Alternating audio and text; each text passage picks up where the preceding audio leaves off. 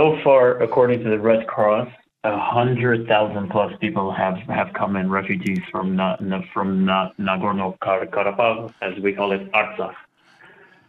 And uh, most of them are not in Yerevan; they are in other provinces.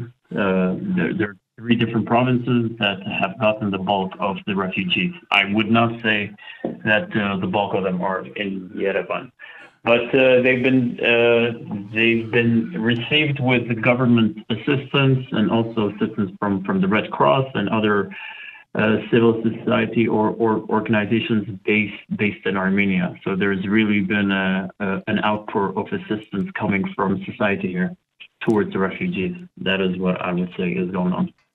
What stories are these people telling? Um, the the ones I've heard are claiming that the Azeris were planning ethnic cleansing, but Baku denies this.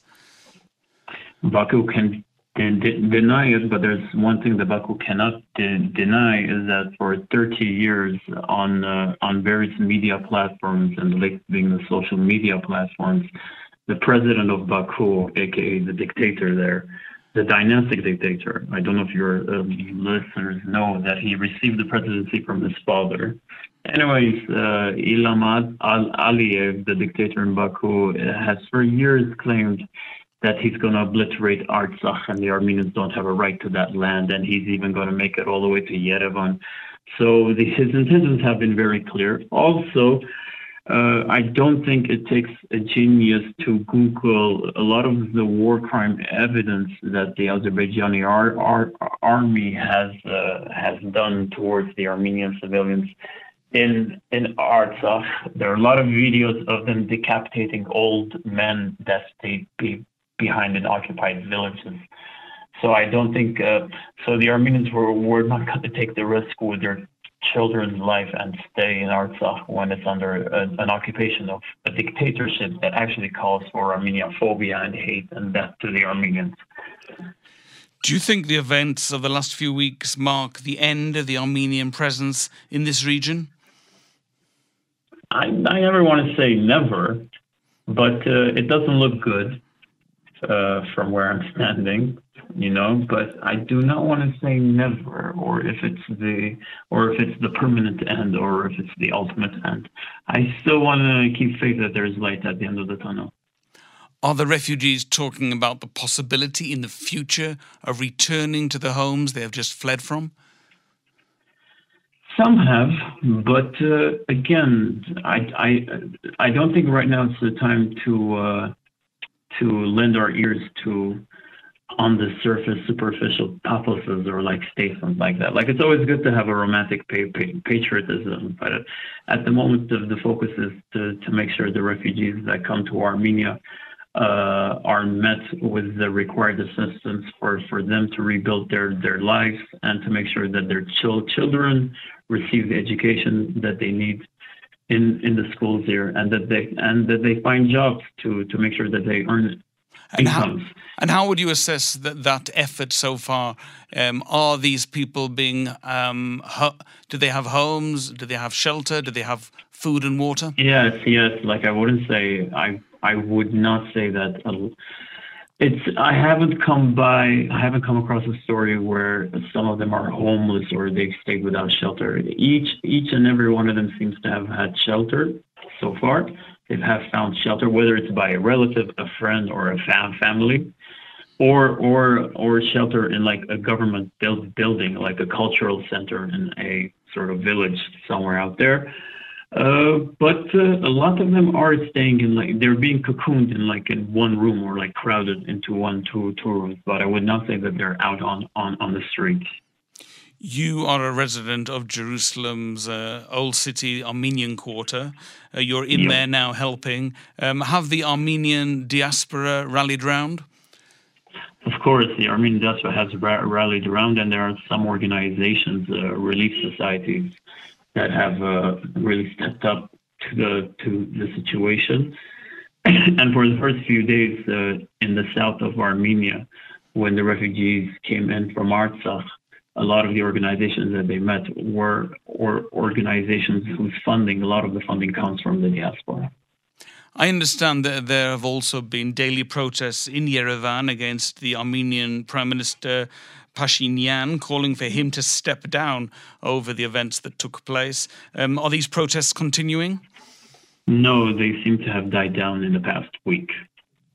What's the actual complaint against him? That he failed uh, to see what might have happened and he failed to uh, provide a military response?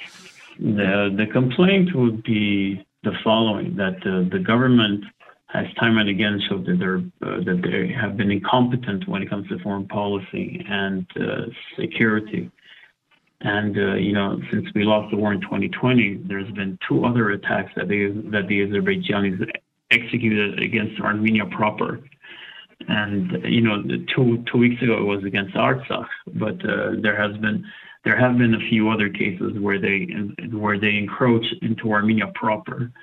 Uh, so one mistake after the other, one folly after after the, the, the other sort of hits the boiling point. You know, it sort of reaches the boiling point where the civilians complain that you know if the government is incompetent in providing the necessary se- security to the to the state, then they have failed in their mandate. They have failed in the reason why they've been elected in the first place and thus they have to resign, maybe go to early elections, some sort of mechanism where the people once again can find some sort of uh, credibility in the government's uh, operations or activities. How do you explain the fact that the Russian peacekeepers on the ground didn't even try to stop the Azeri attacks? I'm not a political expert, but uh, my personal un- understanding would be that because the Armenian government has been incompetent in how they've been dealing with foreign policy, especially with Russia, because uh, it, seems like the assumption in Russia is, or the impression is, that Ar- Armenia has turned to the West. And if any post Soviet country turns to the West, then there is a season of uh, pun- punishment, let's just say and the Armenians are in this season of punishment. Uh, the question could be raised to the Armenian government: Why, why are they so determined to go to the West if the West is actually not providing any guarantee of security? But uh, these are questions that are above my pay, pay grade, or the answers are above my pay grade. But I think the Russian peacekeepers' inactivity or indifference to the suffering in Artsakh has a lot to do with how Moscow perceives the the foreign policy tactics of Armenia. And finally, um, what about the role of Israel? The fact that Israel is one of the main um, weapons suppliers yeah. to uh, Azerbaijan, does this lead to anti-Israeli feeling there in Armenia, resentment against Israel? That's only a natural res- response. You know, that's only a natural response.